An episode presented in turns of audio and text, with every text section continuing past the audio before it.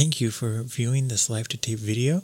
Live to Tape is part of Photations, and if you'd like to help, you can visit photationsdonation.com where there are ways you can support financially or by donating equipment. If you'd also like to support on social media, that helps out a lot. There's more information on our social media accounts in the links below. Thank you. Bye bye. Hello, this is the Photations Live to Tape podcast where I do a live reading of the Junior Classics. We're reading uh, Volume 1, Fairy and Wonder Tales. Now, this is a podcasting 2.0 podcast, and what that means is uh, you can only find it on you know new podcasts. If you go to newpodcast.com, uh, you can find new podcast apps, uh, players on uh, the internet, on the web, as the kids say, uh, but then apps as well. And one of the significant things about podcasting 2.0 is you're able to stream uh, Satoshi's back as you listen. So a lot of the core of what podcasting 2.0 is one, it's to be a public directory uh, that's not really owned by everyone, but it's owned by any one uh, corporation, but it's open source. Uh, everyone can contribute, you know, their podcast, and no one can um, to remove things they don't like. And you might say, oh, well, you know, people need moderation. They have to things taken away. And for some things that is that is very true. Uh, the problem is that the problems that I have is that uh, you know there are countries and everything where they do censor a lot, and uh, it's not the things you think that that would normally be censored. Uh, there have been a couple countries it's not just the countries; it's you know the companies that you would be surprised censor things, and so like a lot of LGBTQ things are are censored in in other countries, and uh, you know Apple does do the censoring, Google does do the censoring where they remove that content and they not show it, and they actually make it unavailable uh, for people within those countries and regions to view it.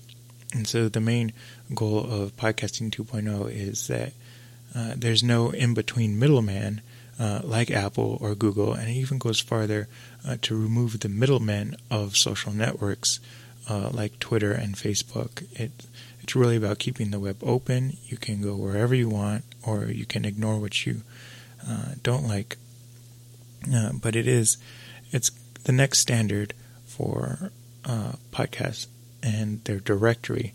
Now, the other thing that I was talking about is they also do streaming satoshis, and so the goal is to more get is to get more uh, viewer supported material like NPR, where uh, viewers support by listening, and so as a person is listening to this podcast while it's streaming, uh, they're also sending satoshis back uh, to the podcaster, and satoshis are a unit of Bitcoin. It is the absolute smallest uh, unit of Bitcoin. It is it is under a thousandth of a cent, and so one satoshi is is less than a thousandth, uh, point zero zero zero one of a cent, and that that price does fluctuate a little bit. And so you can uh, listen and say, you know what? As I'm listening to this podcast, I want to be donating, you know, five satoshis, so point zero zero five cents or you can say 10 cents.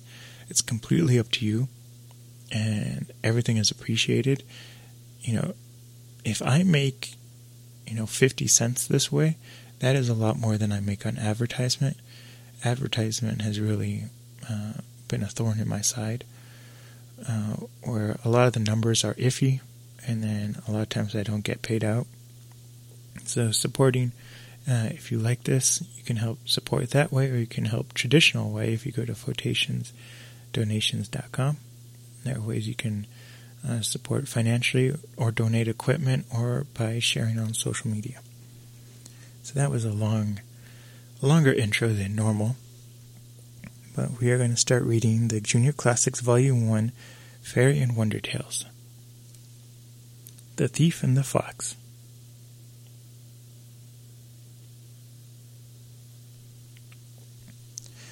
By Rasman Raju. A man tied his horse to a tree and went into the inn. A thief hid the horse in a wood, and stood near the tree to see if he had not done it. Did you see my horse? said the man. Yes, said the thief, I saw the tree eat up your horse. How could the tree eat up my horse? said the man. Why, it did so, said the thief. And then the two went to a fox and told him of the case. The fox said, I am dull. At last night the sea was on fire. I had to throw a great deal of hay into it to squelch the flames. So come tomorrow, and I shall see your case. Oh, you lie, said the thief. How could the sea burn? How could hay quench the flames? Oh, you lie, said the fox, with a loud laugh. How could a tree eat up a horse? The thief saw his lie had no legs, and gave the man his horse. The Farmer and the Fox by Reswami Raju. A farmer was returning from a fair when he had attended the previous day at a neighboring market town. He had the quantity of poultry which he had purchased. A fox observing this, and approaching the farmer, said, Good morning, my friend. What cheer, old fellow, said the farmer. I am just coming from wood, through which you mean to go with your poultry. A band of highwaymen has been tearing there since daybreak. Then what shall I do? said the farmer.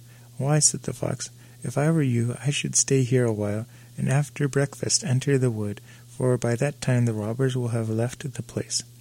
So be it, said the farmer, and had a hearty breakfast with Reynard for his guest.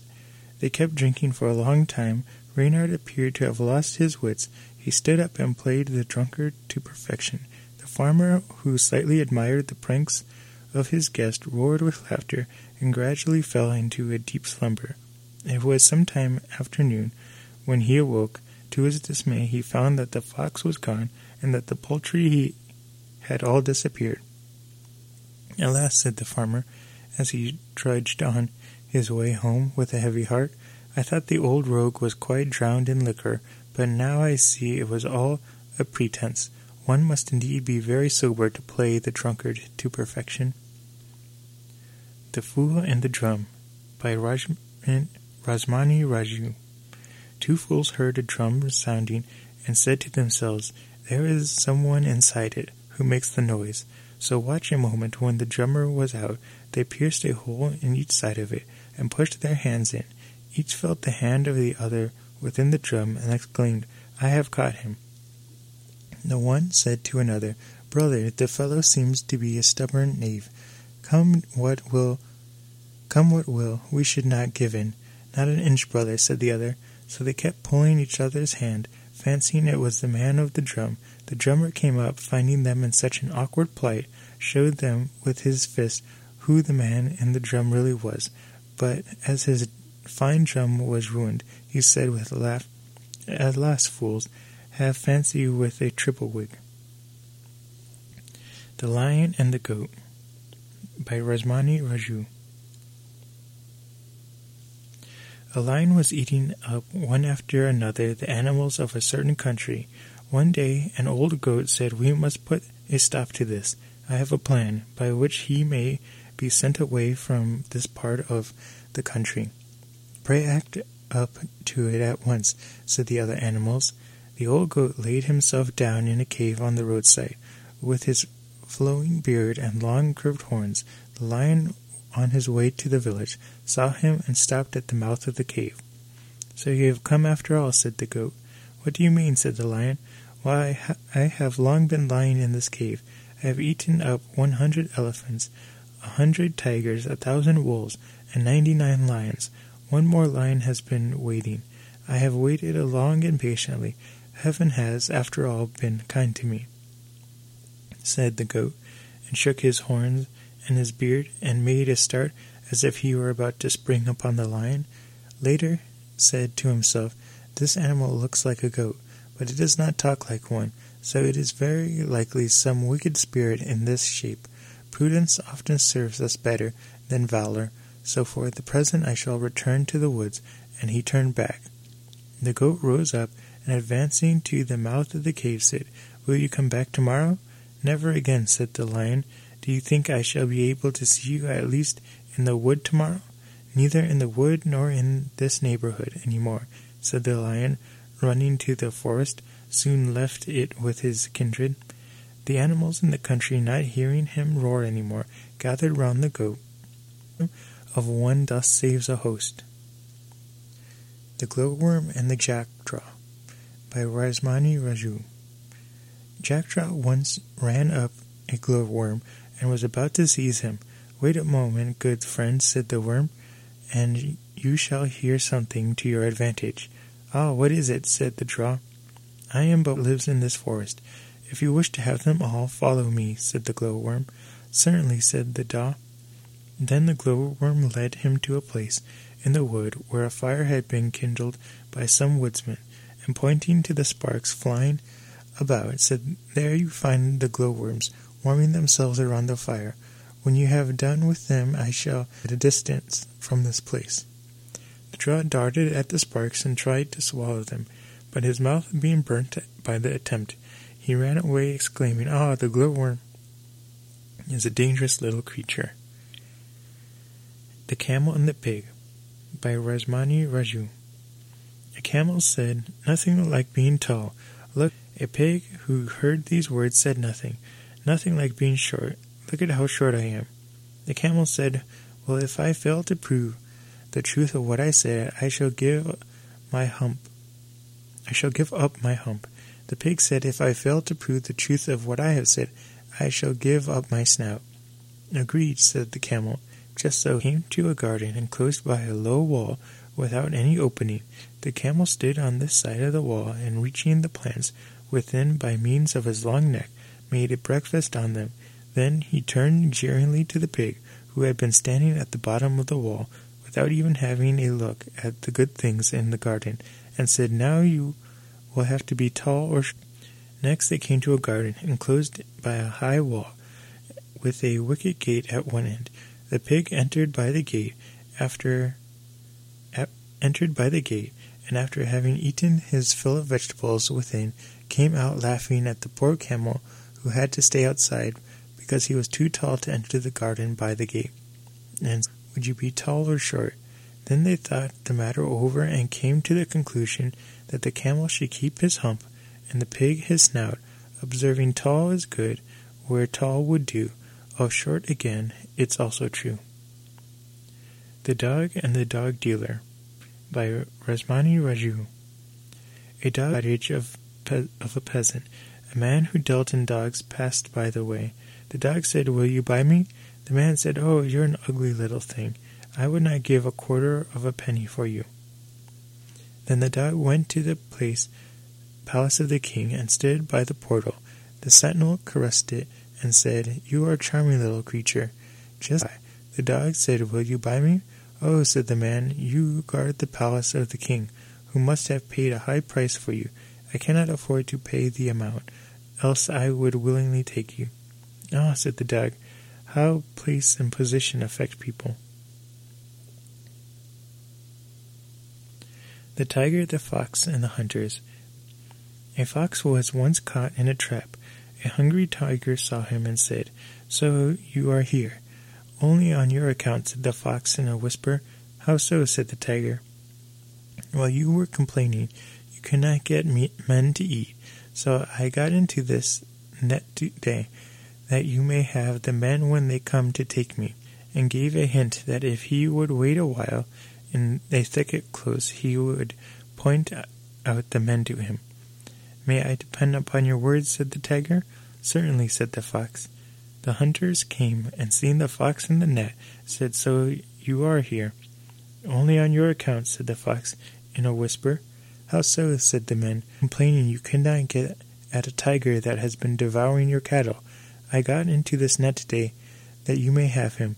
As I ex- expected, he came to eat me up, and is in yonder thicket, said the fox, and gave a hint that if they would take him out of the trap, he would point out the tiger. May we depend upon your word? said the men, while the men went with him in a circle to see that he did not escape. Then the fox said to the tiger and the men, Sir Tiger, here are the men. Gentlemen, here is the tiger. The men left the fox and turned to the tiger. The former beat a hasty, hasty retreat to the woods, saying, I have kept my promise to both, now yourselves. The tiger exclaimed when it was too late, Alas, what art for a double part!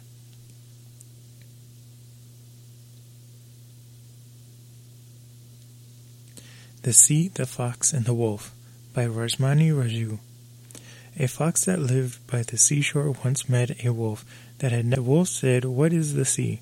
It is a great piece of water by my dwelling, said the fox. Is it under your control? said the wolf. Certainly, said the fox. Will you show me the sea then? said the wolf. With pleasure, said the fox. So the fox led the wolf to the sea and said to the waves, Now go back. And they went back. Now come up. And they came to the waves, My friend the wolf has come to see you. So will you come up and go back till I bid you stop? And the wolf saw with wonder the waves coming up and going back. He said to the fox, May I go into the sea? As far as you like, don't be afraid, for at a word the sea would go or come as I bid. And as you have already both believed the fox, and followed the waves rather far from the shore, a great wave soon upset him, and threw his carcass on the shore. The fox made a hearty breakfast on it.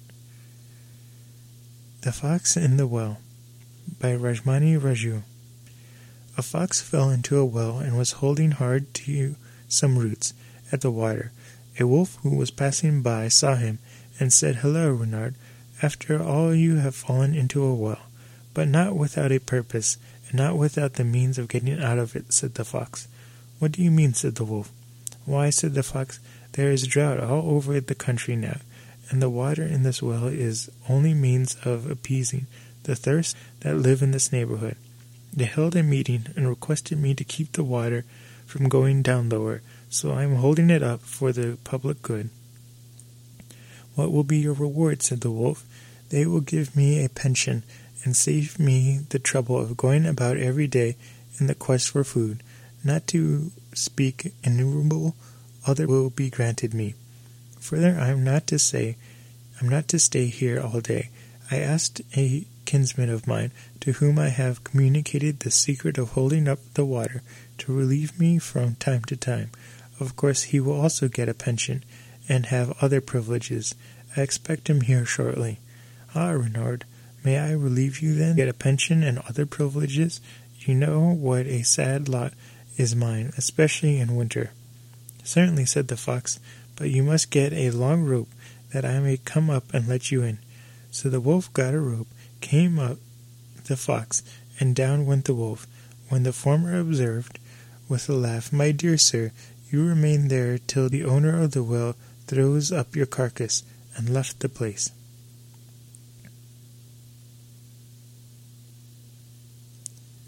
A Pastel and His Goodly Crew by P. C. Ashburson. Once upon a time there was a king, and this king had heard just as fast by land as as by water, and as he wished to have one like it, he promised his daughter and half the kingdom to anyone who would build one for him. And this was given out every church all over the country. There were many who tried it, as you can imagine, for they thought it would be a nice thing to have half the kingdom. Wouldn't be a bad thing into the bargain, but they all fared badly. Now there were three brothers who lived far away on the borders of a forest. The eldest was called Peter, the second Paul, and the youngest Espen Aspatel, because he had always sat in the er, hearth, raking and digging in the ashes. It so was at church on Sunday when the proclamation about the ship which the king wanted was read. When he came home amid told his family, Peter the eldest asked his mother to get some food ready for him. For now he was going away to try if he could build the ship and win the princess and half the kingdom. When the bag was on the way, he met an old man who was very crooked and desperate. Where are you going? said the man. I'm going into the forest to make a trout for my father. He doesn't like to eat at table in our company, said Peter. Trout it shall be, said the man. What have you got in that bag of yours? he added. Stones, said Peter. Stones it shall be. Peter then went into the forest and began to cut and chop away at trees and work away as hard as he could, but in spite of all his cutting and chopping, he could only turn out trouts. Toward dinner time, he wanted something to eat and opened his bag, but there was not a crumb of food in it, as he had nothing to live upon, and as he did not turn out anything, came tired of the work, took his axe and bag on his shoulder, and went home to his mother. Paul then wanted to set out to try his luck at building a ship and winning the princess and half the kingdom. He asked his mother for provisions, and when the bag was ready, he threw it over his shoulder and went on his way to the forest. On the road he met an old crooked and Dispet. Where are you going? said the man. Oh, I am going into the forest to make a trout for a suckling pig, said Paul. Pig trout it shall be, said the man. What have you got in that bag of yours? added the man. Stones, said Paul. Stones it shall be, said the man. Paul then began felling trees and working a wood, but no matter how he cut and how he worked, he could only turn out pig trouts. He did not give in, however, but worked away till far into the afternoon before he thought of taking any food. Then all at once he became hungry and opened his bag, but not a crumb could he find. Paul became so angry he turned the bag inside out and struck it, then lie and took his axe, went out of the forest, and set off homeward. As soon as Paul returned, Aspatel wanted to set out and asked his mother for a bag of food. Perhaps I can manage to build the ship and win the princess and half the kingdom, he said. Well, I never heard the like, said his mother. Are you like you who never do anything but root and dig in the ashes? No, you shouldn't have any bag with food. Espero did not give in, however, but he prayed and begged till he got leave to go. He did not get any food, not he, but he stole a couple of oatmeal cakes and some flat beer and said he walked a while he went to the same old man who was crooked and tattered and despait. Where are you going? said the man. Oh, I was going into the forest to try if it were possible to build a ship which can go as fast by land as by water, said Epistle, for the king has given out that anyone who can build such a ship shall have the princess. And what have you got in that bag of yours? said the man. Not much worth talking about. There ought to be a little food in it, added Espeso. If you give me a little of it, I'll help you out, said the man. With all my heart, said Pestle, but there is nothing but some oatmeal cakes and a drop of flat beer. It didn't matter what it was, the man said. If he only had some of it, he'd help Pestle. When they came up to an old oak wood, oak in the wood, the man said to the lad, Now you must cut off a chip and then put it back again in exactly the same place. When you have done that, you can lie down and go to sleep. And Pestle did as he was told, and then lay down to sleep. And in his he heard somebody cutting and hammering, and sawing and carpeting, but he could not wake up till the man called him, and the ship stood quite finished by the side of the oak. Now you must go on board, and every one you meet will make will make take it with you said the man. Espen Espedal thanked him for the ship, and he would do so. When he sailed some distance, he came to a long, thin tramp who was lying near some rocks and eating stones. What sort of fellow are you that you lie there eating stones? asked Pestle. The tramp said he was so fond of meat he could never get enough, therefore he was obliged to eat stones. He asked if he might go with him in the ship. If you want to go with us, you must make haste and get aboard, said Pestle. Yes, that he would, but he must take with him some large stones for food. When they sailed some distance, they met one who was lying on the side of a sunny hill, sucking at a bung. Who are you? said Pestle. What is in that bun? Oh, when one hasn't got a barrel, one must be satisfied with the bung, said the man. I'm always so thirsty. I can never get enough beer and wine. And then he asked for leave to go with him in the ship. If you want to go with me, you must make haste and get aboard, said Pestle. Yes, that he would, and so he went along with him to allay his thirst. When they had sailed a while again, they met one who was lying with his ear to the ground listening. Who are you, and what is the good of lying there on the ground listening? said Pestle. I'm listening to the grass, for I have such good ears that I can hear the grass growing, said the man, and then asked leave to go with him and the ship. Would not say nay to that, so he said, If you want to go with me, you must make haste and get on board. Yes, the man would, and he also went on board. When they sailed some distance, they came to one who was standing taking aim with a gun. Who are you, and what is the good of standing there aiming like that? asked the pestle. So the man said, I have such good luck, right to the end of the world. And then he asked for leave to go with him in the ship. If you want to go with me, you must make haste and get aboard, said a pestle. Yes, that he would. He also went on board.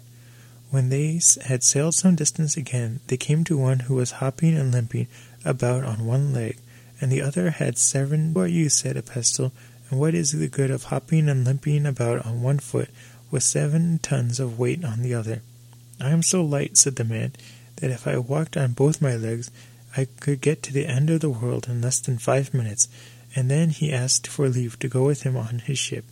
If you want to go with us, you must make haste and get on board, said pestle. And so he joined pestle and his crew on the ship.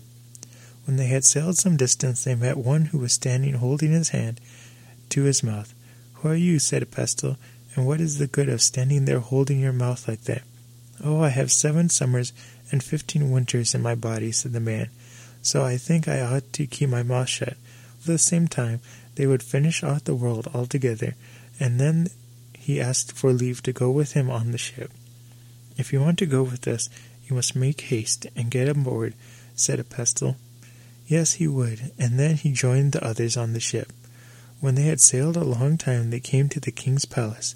A pestle went straight in to the king. His ship stood ready in the courtyard outside, and now he wanted the princess, as the king had promised. The king did not like this very much, for a pestle did not cut a very fine figure. He was black and sooty, and the king did not care to give his daughter to such a tramp. So he told a pestle that he would have to wait a little. But you can have, if by this time tomorrow you can empty my storehouse of three hundred barrels of meat, said the king. I suppose I must try, said a pestle, but perhaps you don't mind me taking one of my crew with me? Yes, you can do that, and take all six if you like, said the king, for he was quite sure that even a pestle hundred with him it would be impossible. So pestle took with him the one who ate stones and always hungered after meat.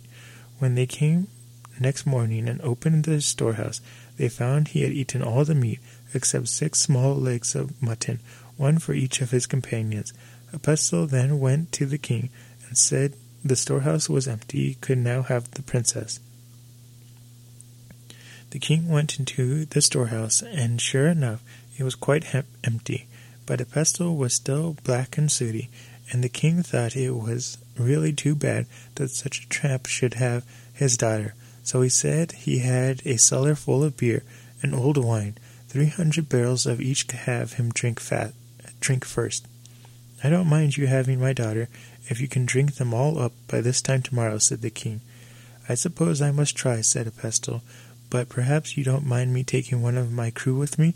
Yes, you may do that, said the king, for he was quite sure that there was too much beer and wine, even for all seven of them. A pestle took who always sucking the bung and was always thirsty, and the king then shut them down in the cellar. There the thirsty one drank barrel after barrel, as long as there was any left, but in the last barrel he left a couple of pints to each of his companions. In the morning the cellar was opened, and a pestle went at once he had finished the beer and wine, and now he supposed he could have the princess as the king had promised.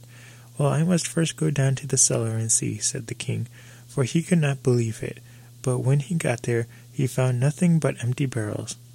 But a pestle was both black and sooty, and the king thought it wouldn't do him to have such a son-in-law. So could get water from one end of the world in ten minutes for the princess's tea he could have both her and half the kingdom, for he thought that that task would be quite impossible.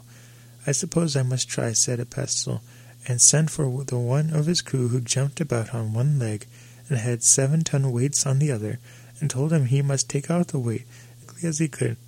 for he must have water from the end of the world for the princess's tea in ten minutes. So he took out the weights, got a bucket, and set off, and at that moment he was out of sight, but they waited and waited till he did not return.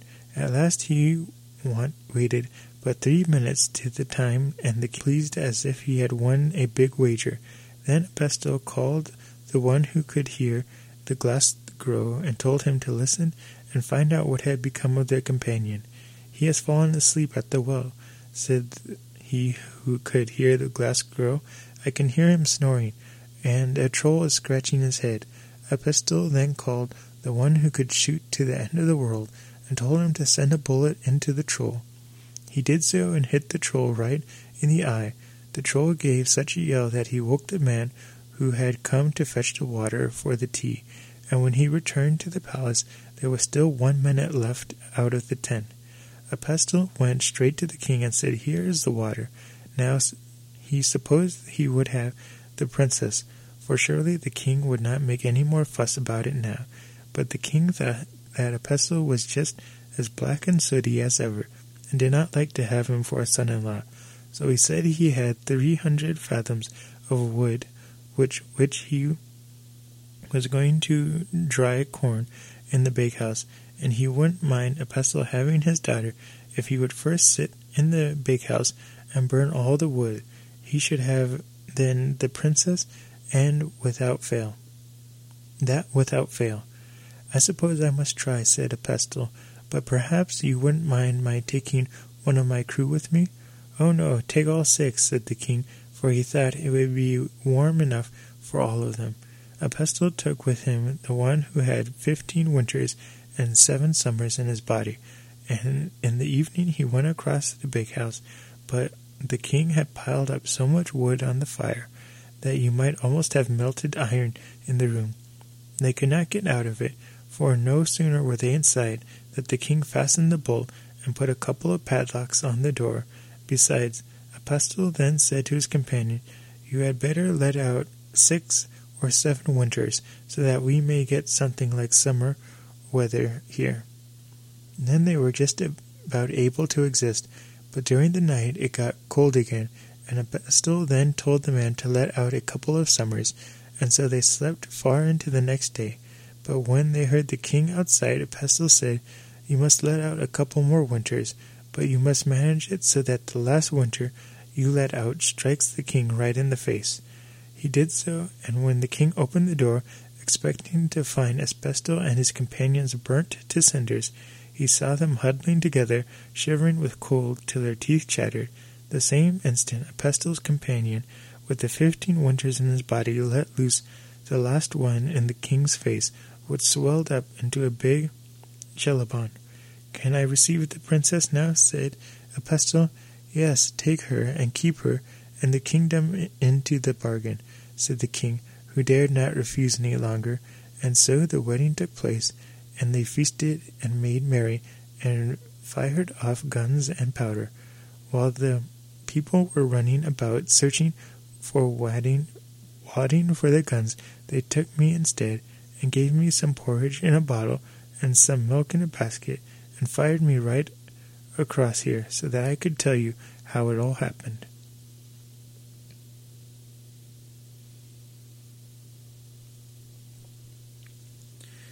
think this, well, this is going to be our last story. The Squire's Bride by P.C. Asbjørnsen. Once upon a time there was quite a rich squire who owned a large farm and had plenty of silver at the bottom of his chest and money in the bank besides. But he felt there was something wanting for his wife, for he was a widower. One day the daughter of a neighboring farmer was working for him in the hayfield. The squire saw her and liked her very much, and as she was the child of poor parents, he thought if only hinted that he wanted her, she would be ready to marry him at once. So he told her that he had been thinking of getting married again. Ay, one may think of many things, said the girl, laughing slyly. In her opinion, the old fellow ought to be thinking of something that behooved him better than getting married. Well, you see, I thought you should be my wife. No, thank you all the same, she said. That's not at all likely. The squire was not accustomed to be gainsaid, and the more she refused him, the more determined he was to get her.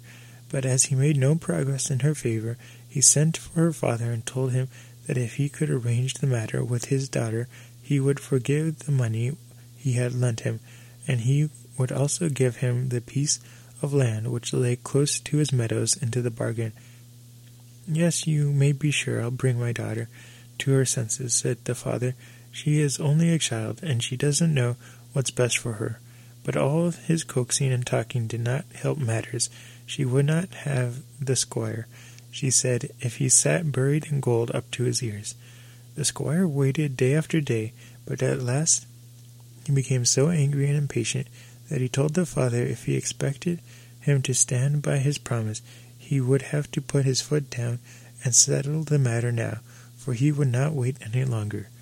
The man knew of no other way out of it but to let the squire get everything ready for the wedding, and when the parson and the wedding guests had arrived, the squire should send for the girls as if she wanted for some work on the farm.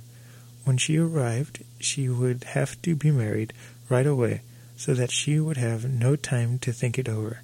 The squire thought of this was well and good, and so began brewing and baking and getting ready for the wedding in grand style.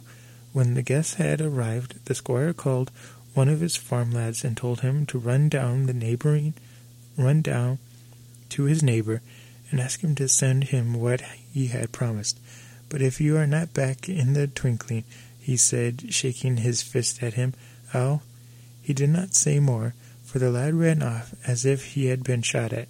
My master has sent me to ask you for what you promised him, said the lad, when he got to the neighbor, but there is no time to be lost, for he is terribly busy today. Yes, yes, run down into the meadow, and take her with you. There she goes, answered the neighbor. The lad ran off, and when he came to the meadow, he found the daughter there raking the hay. I am to fetch what your father has promised, my master, said the lad. Ah ha, thought she, is that what they are up to? Ah, indeed, she said. I suppose it's a little bay, bay matter of yours. You had better go and take her. She stands there, tethered on the other side of the pea field, said the girl. The boy jumped up on the back of the bay mare and rode home at full gallop. Have you got her here with you? asked the squire. She is down at the door, said the lad. Take her up to my room. My mother had, said the squire. But, master, how can that be managed? said the lad. You must do as I tell you, said the squire. If you cannot manage her alone, you must get the men to help you. He thought the girl might turn obstatious. When he when the lad saw his master's face, he knew it would be of no use to gainsay him. So he went and got all the farm tenants who were there to help him. Some pulled at one end of the four legs of the mare, and the others pushed from behind, and at last they got her up the stairs and into the room. There lay all the wedding finery ready. Now that's done, master, said the lad, but it was a terrible job. It was the worst I have ever had here on the farm. Never mind, you shall not have done it for nothing, said his master. Now send the woman up to dress her. But I say, master, said the lad, none of your talk, said the squire. Tell them they must dress her, and mind not forget to either wreath or crown. The lad ran into the kitchen. Look here, lasses, he said, you must go upstairs and dress up the bay mare as a bride. I expect the master wants to give the guests a laugh. The women dressed the bay mare and everything that was there, and then the lad went and told his master that now she was ready and dressed, with a wreath, wreath crown and all. Very well, bring her down, said the squire. I will receive her at myself at the door, said he. There was a terrible clatter on the stairs, for that bride, you know, had no silken shoes on. Then the door was opened, and the squire's bride entered the parlor. You can imagine there was a good deal of tittering and grinning. And as for the squire, you may he sure lined had enough of that bride, and they say he never went courting again. Now, I want to thank everyone for coming out for this live reading on Thumbs United. You can, uh, this is a podcasting 2.0 podcast, and it's recorded live on Twitch, Twitch TV slash Thumbs United. Uh, this is viewer supported, so if you like the show and you appreciate it and you want it to continue on going, you can visit photationsdonations.com to see how you can donate equipment or donate donate financially, as well as other avenues of support like supporting on social media, and you can also spread the word by word of mouth. I want to thank everyone for coming out. See everyone next week. Bye bye.